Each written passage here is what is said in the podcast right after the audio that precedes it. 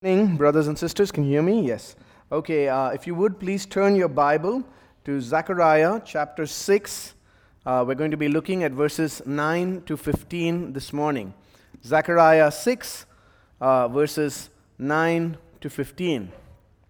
Uh, you know, one of the uh, very enjoyable things with little children, uh, and especially little children of a pastor that, that I have in my home, or you know, a church member, when you bring your kids to church, is how they like to pretend and play act uh, scenes from the church.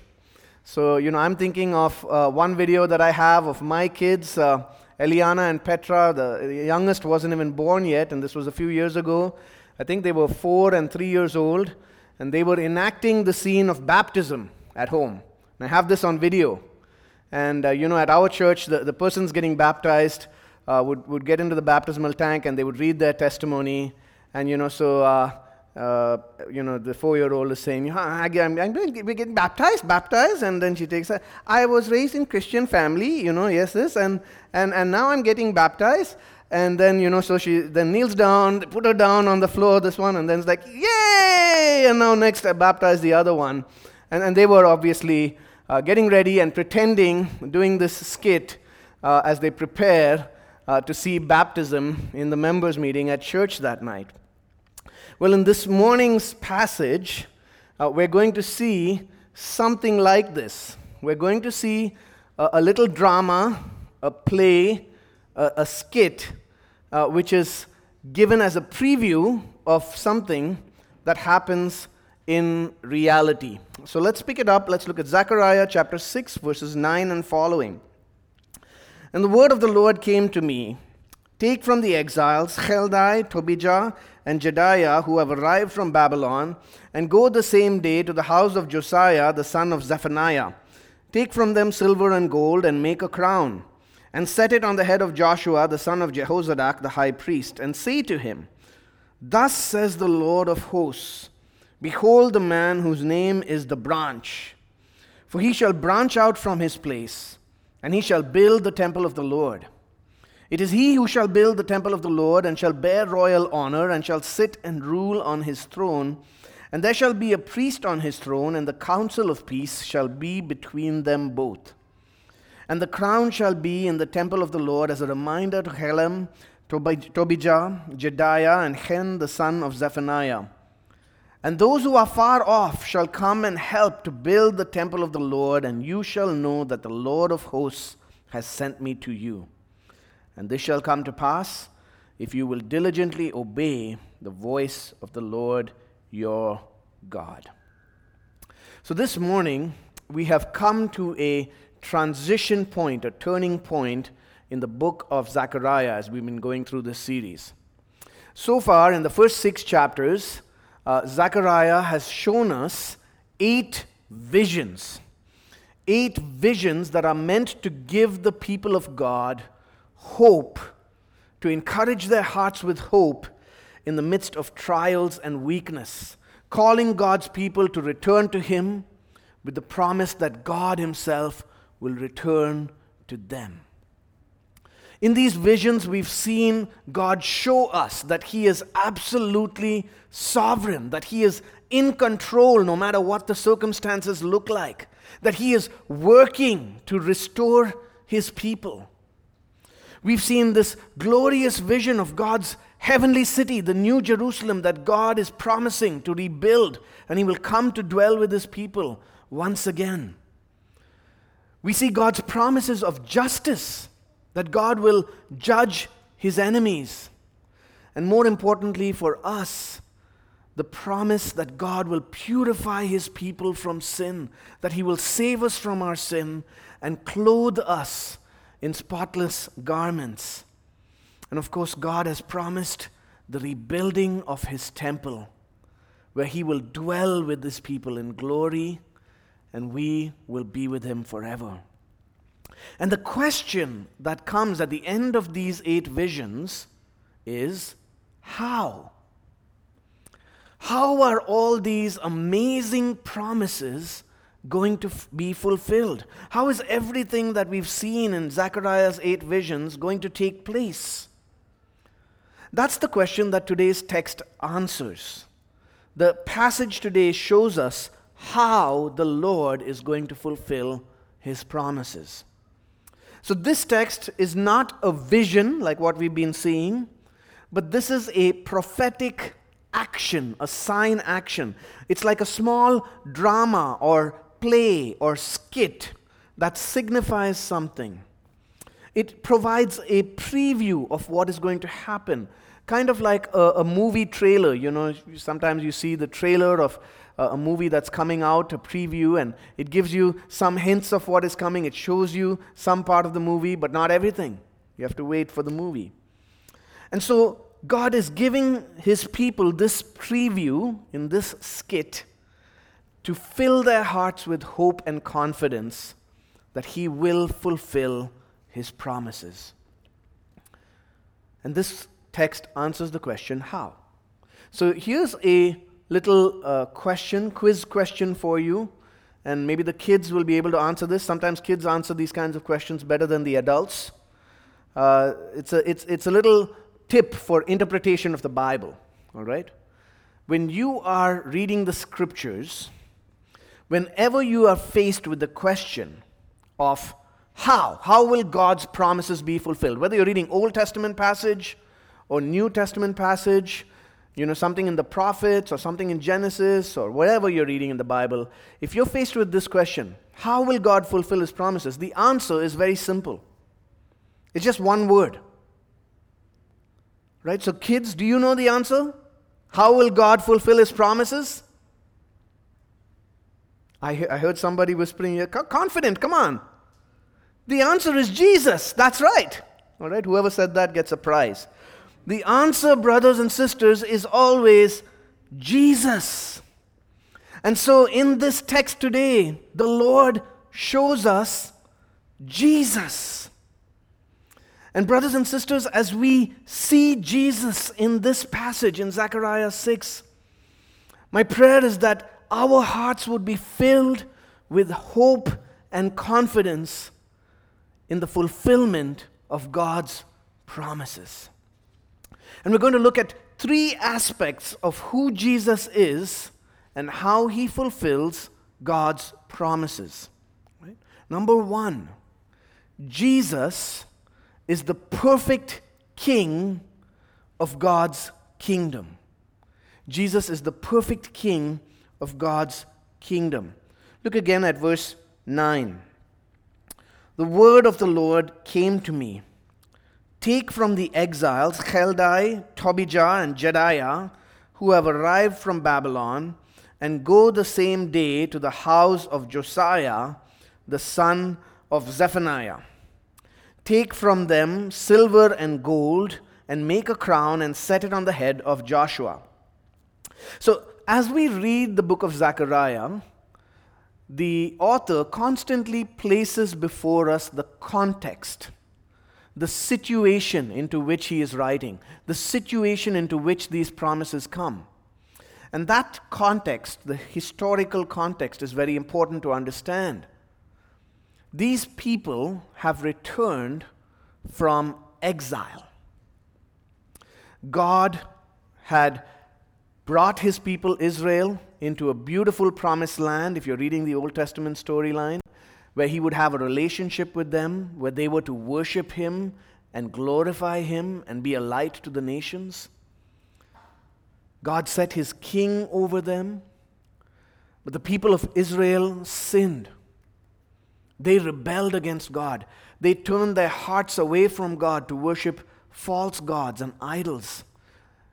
Instead of being a light to the nations, they became just like the nations around them. And God punished his people for their sin. He sent them out of the land into exile in Babylon. Their enemies came and crushed them, burned the city, and took them off into exile. And if you remember the context again, Zechariah's visions and prophecy comes 70 years later after they've started returning from exile. They've come back to the land, they've come back to Jerusalem with a hope to rebuild, replant. But when they come back, not everything is the same. The city lies in ruins. They start rebuilding the temple, but the project gets stalled. They don't have a king on their throne. In fact, they're still under Persian rule. There's poverty and distress. They're faced with the reality of their own sin. And so there's great discouragement and weakness into which this word is coming. Where is our kingdom? Where is our king? And, and, and here, Zechariah is told, Go to those exiles who have come from Babylon, who have just arrived. He names these three guys. I don't know if they were recently arrived or couriers or messengers who have just come from the exiles. He says, Take these three guys and, and take from them something that they have for you. And I think he's receiving from them the silver and gold. And go to the house of Josiah. He might have been some kind of craftsman. Verse 11 Take from them silver and gold. So Zechariah receives from these people silver and gold. And what does God tell him to do? Make a crown and set it on the head of Joshua. Now, this is not an actual coronation, right? He's not crowning Joshua as the king. That would be even interpreted by the Persians as some kind of rebellion. You know, now we're claiming we have our own king. No, actually, this is a, a play, a skit. He's supposed to be signifying something, just like my daughters baptizing one another on the carpet is not an actual baptism, it's, it's, a, it's, it's a picture. All right? This is a preview to signify what's coming. And, and what do we see in this preview? What is the first thing that is being made and used? What is the prop? It's a crown. Now, where there's a crown, what does that say? There must be a king. There will be a king. He will come. That's God's answer. That's God's message here. And, and we see that further explained in, in, in verse 12. The Lord gives a declaration that explains the meaning of the skit. Verse 12, he says, Behold, the man whose name is the branch. For he shall branch out from his place, and he shall build the temple of the Lord. And this title, this name, is very significant and filled with hope. The branch. What does it mean that he's going to be the branch? Well, maybe you know this from reading the Bible carefully, maybe you haven't noticed this before, but in the, in the Bible, in the Old Testament especially, uh, the, the families of kings, royal house, a royal house in the ancient world was often depicted as a tree. And the house of David, of course, was God's tree, his king for his people, the line from which the kings would come. But now, that tree has been chopped down because the kings had sinned along with the people, and there was no king from the line of David on the throne. But God is promising that from the root of David's line, there is going to spring up and grow up a branch. The tree is going to come back. The king is going to come again. That's what it means that he is bringing his servant, the branch. There will come a king from the line of David. Uh, uh, God has said this already in the book of Zechariah. Zechariah chapter 3, we saw this, verse 8. There, the Lord said, I will bring my servant, the branch. And we see this promise in other books of the Old Testament as well. Jeremiah speaks of it. Jeremiah 23, verse 5. Behold, the days are coming, declares the Lord, when I will raise up for David a righteous branch, same word, and he shall reign as king and deal wisely and shall execute justice and righteousness in the land. Come back to Zechariah 6. If, if there was any doubt about this, that the branch is supposed to be the king, uh, the Lord makes it very, very clear again in verse 13. Verse 13 says, He shall bear royal honor and shall sit and rule on his throne. The king is coming, and he will establish God's kingdom the crown will be placed on the head of the king, and the king will sit and rule on the throne over God's people. That's exciting. Brothers and sisters, the theme of the kingdom of God is one that we see in the Bible from start to finish. that God will establish his kingdom. It's on every page of Scripture. You go back to Genesis, God creates the universe. And of course, we sing praise to the Lord, the Almighty, the King of creation. He creates this world just by speaking, and then He creates Adam and Eve and placed them in the Garden of Eden. And what does He tell them? Be fruitful and multiply and have dominion. Fill the earth and subdue it. Adam and Eve are placed there as king and queen over creation. Adam was to rule this world on behalf of God. They were to rule the world as God's representatives. But what did they do? They fail. They want to rule this world not on behalf of God, but they want to rule the world apart from God. And instead of rightly honoring God as king, they sinned and rebelled against him in the garden. And Adam and Eve were cast out of the garden. Human beings continue to rule the world. We rule the world in evil ways. Then God rescues his people, Israel, from Egypt. And what does he tell them? You will be for me a kingdom of priests. And then God appoints a king over his people. First, he appointed a king, which is the kind of king that they want. That project is an utter failure, King Saul. But then God raises up a king after his own heart and appointed King David and made a promise that there would always be one from David's line on the throne of his people, over his people. Our series in the book of Zechariah is called The Return of the King.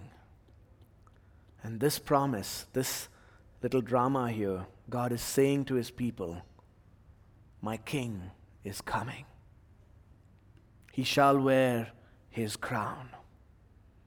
Even though David's line seems to be chopped right now, no, it's still alive. The hope is still alive. The branch will come. Brothers and sisters, this promise has been fulfilled in our Lord Jesus Christ, who is God's promised King. In his arrival, he inaugurated the kingdom of God, the kingdom of heaven. When you open the first book of the New Testament, it shows us the genealogy, the lineage of the king. This is the genealogy of Jesus Christ, the son of David, the son of Abraham screaming to us, Here is God's promised king. The, the wise men come from afar, chapter 2, the Magi, and they say, Where is the one who has been born? King of the Jews. And when they see him, they fall down and worship him. The Gospel of Matthew ends with Jesus giving a great commission to his disciples. But what does he say before that? He says, All authority in heaven and on earth has been given to me. Jesus rules and reigns. The risen Lord Jesus Christ is seated on his throne, and even now from heaven he exercises lordship as king. The kingdom of heaven is advancing even now, brothers and sisters.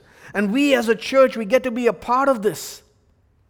You know how you have embassies of your home country, right? You're living in a foreign land, and, and whatever country you're from. I was just met a sister in the previous service. She works for the embassy of Swaziland.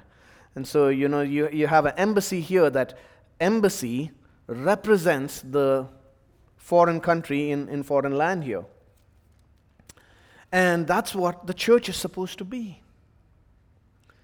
We are an embassy of the kingdom of heaven here on earth. I love our vision statement embassy of the Lord Jesus Christ. We are here as a representation of the rule of our King.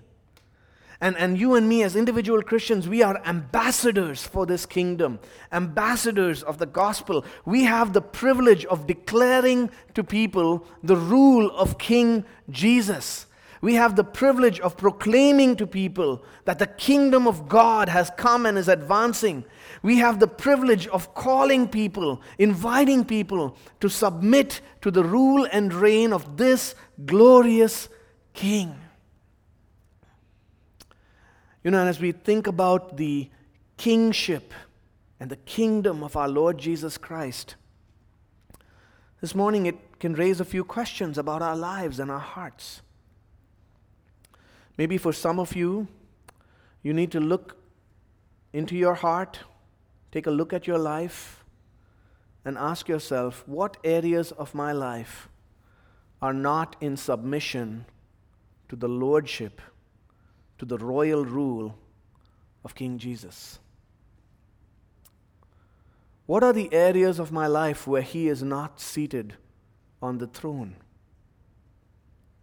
Maybe some of you need to ask yourself Have I tried to take the crown for myself instead of bowing before the crown of King Jesus?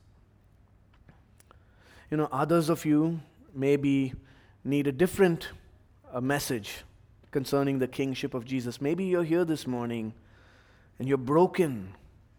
You feel weak and weighed down and weary. Maybe you just feel tired looking at this world around us, tired of sin, tired of sorrow, tired of suffering. But, brothers and sisters, Jesus Christ is seated on the throne and he has victory. Our King will set all things right. Jesus is the perfect King for God's kingdom. But there's more in this drama that Zechariah wants us to see. There's even more in this little skit. In fact, there's something very unusual taking place, and maybe you missed it, but now I want you to see it. Look again, look at the text. Look at verse 11. Zechariah was told, Take from them silver and gold and make a crown and set it on the head of Joshua, the son of Jehozadak, the high priest. So, who is receiving the kingly crown in this text? It's Joshua, the high priest. And that should strike us as unusual. Well, maybe you think, oh, this was just the guy who was available to play the role in the skit and they brought him. No, but I think there's more than that. The Lord wants us to see something here. He's trying to signify something to us. You see, kings and priests were two different offices in Israel, they were totally separate. Different offices occupied by people from different tribes. You had the kingly tribe from which the kings came, David's line, which is the tribe of Judah, and there was the priestly tribe from which the priests were appointed. This was the tribe of Levi. And they were separate. You don't have crowns on the head of, king, uh, of priests. But here there is a symbolic action taking place to show that the future coming king, the branch, will not only be a king, he will also be a priest. And that's uh, the second aspect that we see concerning Jesus in this text. Jesus is not only the perfect king of God's kingdom, he is also the perfect priest for God's people. He's the perfect priest for you and me. As I said, the priests and kings are two separate offices, but here the crown is being placed on the head of the high priest of God's people at that time. The branch will not only be a king, but also a priest. And we've seen this association before in the book of Zechariah. Back in Zechariah chapter 3, remember the priest with the dirty clothes and the change of clothes? Zechariah chapter 3, verse 8, the Lord said, Hear now, O Joshua the high priest, you and your friends who sit before you, for they are men who are a sign. Behold, I am bringing, I will bring my servant the branch. So in that text, the high priest and the priests who were with him were meant to be a sign pointing forward to who? To the branch. The priests themselves are a preview, a picture of the coming branch, which means the branch will be a priest. Look again at verse 13 of chapter 6 if you had any doubt. Verse 13, he says, It is he that is the branch, who shall build the temple of the Lord, and shall bear royal honor, and shall sit and rule on his throne. And there shall be a priest on his throne, and the counsel of peace shall be between them both. Now, when you're reading that, you might see okay, so there's the branch, he's going to sit and rule on the throne, and there shall be a priest on the throne and the counsel of peace shall be between them both. So you might be thinking, okay, so we have two guys now, a king and a priest, all of a sudden, and they're both sitting on the throne. So maybe the priest is sitting on the king's lap or something. I don't know. And, and the counsel of peace is between them, so they have peace between the king and the priest. That, that might be the way you understood it. But I don't think that's the right understanding or the clearest explanation here. In fact, uh, I, I, don't think the translation does a disservice over here. If you're looking closely uh, at some of your English Bibles, should have a footnote there which says, "He shall be a priest on his throne," not "There shall be a priest on his throne." So, so let's pick that up again. Okay, if, if you know, are there two or is there one? Let's read from verse 13. Look at the text with me. He who sh- it is he who shall build the temple of the Lord Who's building the temple of the Lord? The branch. And he shall bear royal honor and shall sit on, and rule on his throne. On whose throne? Who's the other person mentioned here in this text? The Lord. Right? He built the temple of the Lord and, and then he'll sit and rule on his throne, the Lord's throne. All right? The branch will sit and rule on the Lord's. It's not his own throne, it's God's throne. He's ruling on behalf of God. And he shall be a priest on his throne and the counsel of peace shall be between them both. So, who's the both here? It's the Lord and the branch, who is the priest. There shall be a counsel of peace between God and this priest king. The priest's role, this is always the role of priests in the Bible. The priest's role is to be a mediator is to be an intermediary, is to be one who brings peace between God and man. The role of priests in the Bible was to offer sacrifices for sin, to intercede for people and pray for them, to mediate between God and man as man's representative. And from the beginning of the Bible, this is what God has intended that His people would be close to Him and know Him and worship Him. We go back to the garden, Adam and Eve had fellowship with God, direct access. They themselves function as priests in the Garden of Eden, which is like a temple. Direct fellowship with God. But then they sinned and they're sent out. God rescues Israel from Egypt, and what does He tell them? You will be for me a kingdom of priests. And then we see this priesthood which is appointed in Israel, the, the priestly tribe from Levi. And, and the priests from Levi, they were, they were to offer gifts and sacrifices on behalf of the people. They were to pray and intercede for the people, represent the people before God. It's not like the priests you see in other religions. There's a very specific task for priests in the Bible. But here we're seeing now kingship and priesthood being unified in one person. And you know, the Bible actually gives us hints of that elsewhere as well. Maybe you can think of one person who is like that. The Bible promises that a king from David would one day be a priest, and that's in Psalm 110. Psalm 110, God is speaking to the king from the line of David, and he says, The Lord has sworn and will not change his mind. You are a priest forever after the order of Melchizedek. So, who's this guy now, Melchizedek? Well, you have to know the Old Testament. You go back, all the way back to Genesis 14, before there was even a nation of Israel, before there were priests from Levi, and Abraham has just won a battle the father of Israel, Abraham. And guess who comes out to meet him? Genesis 14 18. Melchizedek, king of Salem. So this guy is a king. His name means king. Melchizedek means king of righteousness. He's king of Salem, that's probably ancient Jerusalem. Salem also means peace. And he brought out bread and wine to celebrate with Abraham and bless him. And what does the text say? He was a priest of God Most High. So we've seen this unique figure in the Bible named Melchizedek who was both a king and a priest in one. And God is promising in Psalm 110 that there will come a king from the line of David who will also be a priest forever, just like Melchizedek was. And we're seeing those promises now come together in Zechariah chapter 6. The coming branch. He will be both king, he will wear the kingly crown, and he will be priest. He will perfectly rule God's kingdom, and he will perfectly represent God's people.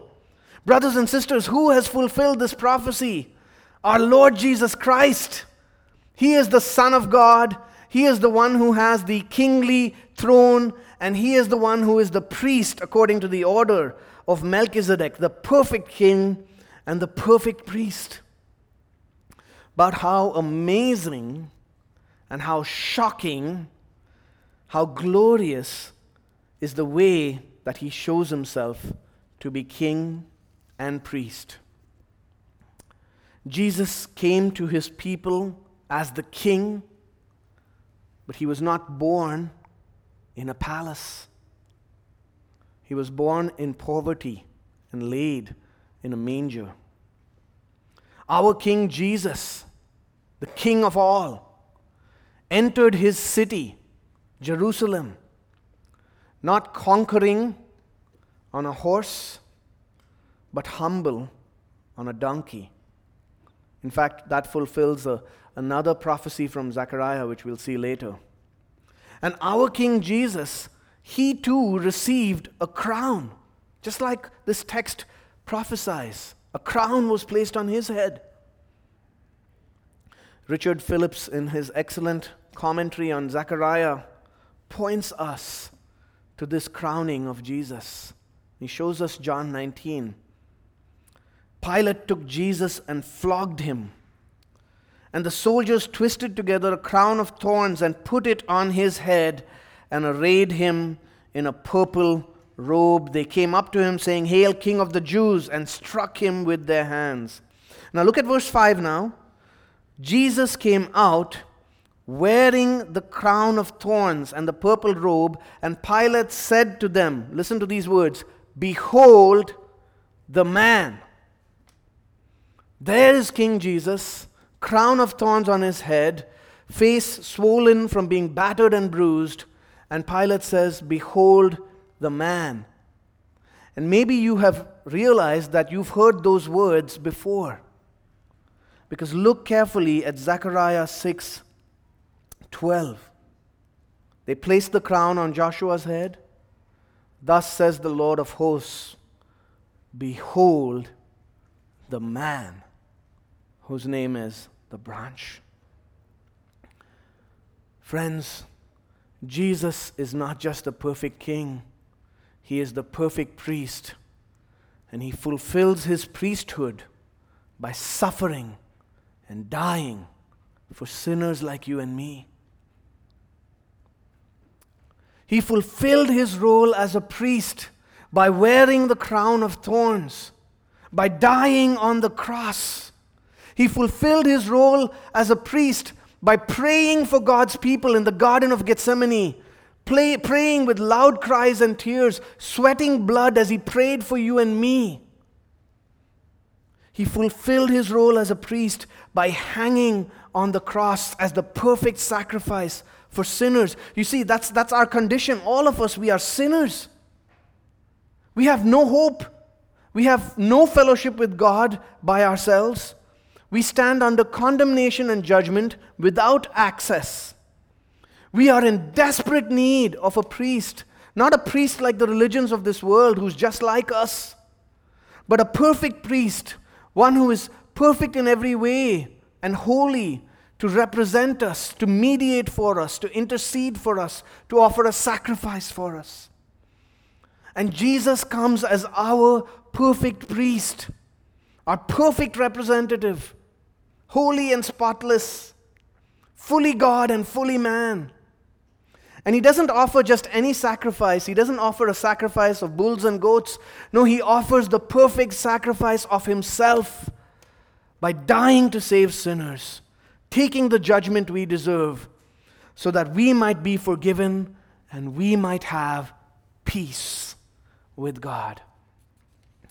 Dear non Christian friend, oh sinner heavy laden, children, would you come to this king, to this priest? Would you turn away from your sin and put your trust in this perfect priest, in this glorious king who dies to save his people? The Westminster Shorter Catechism is a great summary of biblical truth, and it asks these questions about the offices of Christ, and one of them talks about his office as a priest. The question is how does Christ execute the office of a priest? And the answer is Christ executes the office of a priest in his once offering up of himself as a sacrifice to satisfy divine justice and reconcile us to God. That means making peace. And in making continual intercession for us. Dear Christian, dear brother, sister, be encouraged this morning that Jesus is making intercession for you even now. He is praying for you. Our perfect priest is praying for you and me. Don't you get encouraged when, when one of your friends or you know another fellow church member tells you, oh, I've been praying for you? Well, Jesus is praying for you all the time. Are you weak or weighed down this morning by sin, by guilt? Struggling with temptation, behold the man, Christ, our perfect priest king. Are you depressed, anxious, tempted, struggling? Behold the man, Christ, who dies for sinners and prays for you. Are you falsely accused by Satan? Maybe by someone else, struggling with the weight of accusation, behold the man, Jesus, your perfect priest who intercedes for you at the right hand of God. Your perfect priest has offered a perfect sacrifice to cleanse all your sins forever, and he prays for you day and night. And he rules as a king who will set all things right, brothers and sisters. What a glorious priest king we have. But there's even more in this passage. Not only is Jesus the perfect king to rule God's kingdom, not only is he the perfect priest to represent God's people, Jesus is also, number three, the perfect temple for God's worship. You know, I love our congregational singing here at ECC, how we come together and lift our voices in praise to God, the word of Christ dwelling in us and encouraging one another with our singing. It's very important, and, and us, we as elders, are deeply concerned that the truths that we sing, that what we sing is in accord with biblical truth, that what we sing fits with the Bible. And it's God's word that we raise our voices in song. And, sometimes, you know, we, we will look at a song and say, hmm, is this biblical? And there's one song which is a number one hit at ECC, you know, definitely top five, I think top one favorite, right? Uh, that we've been singing for a long time. And there was a debate among the pastoral staff a couple of years ago about this song. And the song is, surprise, surprise, Days of Elijah. I love that song. And there's a line in there where you, where sing, uh, These are the days of your servant David, rebuilding a temple of praise. And actually, one of the members of ECC brought this to us, and then Pastor Jeremy listened to what he said, and he came back and said, You know, I'm, I'm struggling with days of Elijah. The, you know, we started debating this. It's Solomon who builds the temple. Why does it say these are the days of your servant David rebuilding the temple of praise? It's Solomon who builds the temple right? And so, you know, we had a lot of debate back and forth. We're showing this verse from Amos and this and that. And, you know, that debate continued for a long time. And he just, Pastor Jeremy, so humble, just decided to submit and keep singing the song and sings it with joy. But this week, I reopened the debate and sent him a WhatsApp message saying, Zechariah chapter 6, David, the branch is the new David, and he will build the temple. Look over here at verse 12 Behold, the man whose name is the branch, for he shall branch out from his place, and he shall build the temple of the Lord. It is he who shall build the temple of the Lord. This is the servant David, the new and better David, who is building God's temple. And he builds a temple far greater than we've ever seen or ever imagined, than any of these people could have imagined. You know, some promises in the Old Testament, you have to know how to read them. Imagine this story. This is an illustration often used.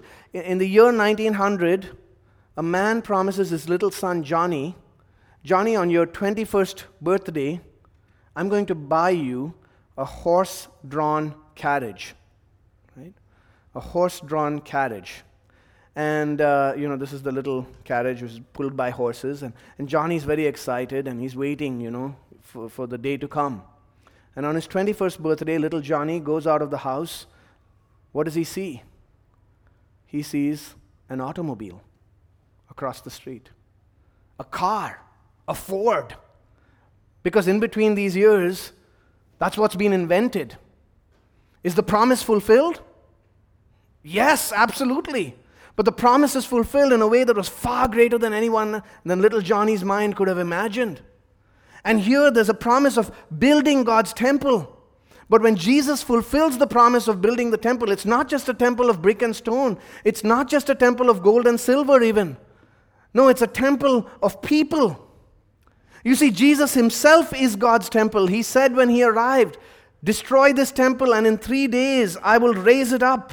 He is the perfect priest king, and he is the temple of God. It is in Jesus that we can know and access and worship God. And not just that, he makes us a royal priesthood and a temple. 1 Peter chapter 2 verses 4 and 5. As you come to him, a living stone rejected by men, but in the sight of God chosen and precious, you yourselves, like living stones, are being built up as a spiritual house to be a holy priesthood, to offer spiritual sacrifices acceptable to God through Jesus Christ. We, the church, become the temple of God in which God dwells, in which he is worshiped. We are the temple that Jesus is building. And he says, I will build my church and the gates of Hades will not prevail against it. Not only are we the temple that He is building, but we get to help in the building work. Notice what it says in verse 15 Those who are far off shall come and help to build the temple of the Lord. Brothers and sisters, that's you and me. We are the ones who were far off whom God has now brought near to help to build the temple of the Lord. We are the fulfillment of this prophecy. If you had any doubt, Ephesians chapter 2, he came and preached peace to you who were far off and peace to those who were near. So then you are no longer strangers and aliens, but you are fellow citizens with the saints and members of the household of God. We're built on the foundation of the apostles and prophets, Christ Jesus himself being the cornerstone, in whom the whole structure being joined together grows into a holy temple in the Lord. We are God's temple, and we have the privilege and calling to build this temple. How do we do that? By living in obedience and proclaiming, sharing the gospel. I want to close by highlighting what it says in verses 14 and 15 of Zechariah 6. The crown shall be in the temple of the Lord as a reminder to Helem, Tobijah, Jedaiah, and Hen, the son of Zephaniah.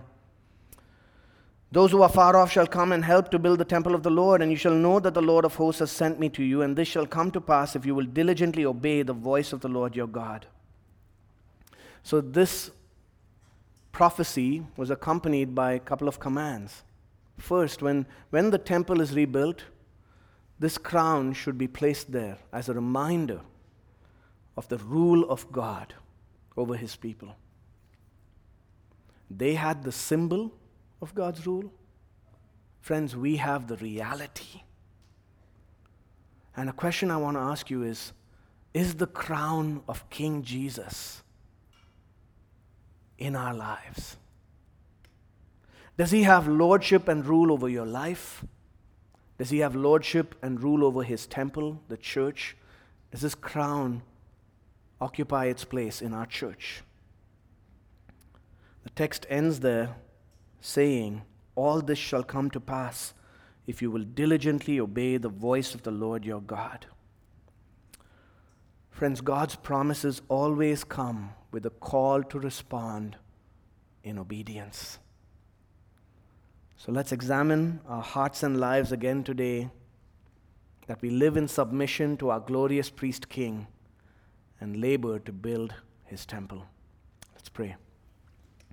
Father, we thank you for your grace and mercy in our perfect priest king. We pray that we would live under his rule and labor for the building of his temple. In Jesus' name, amen.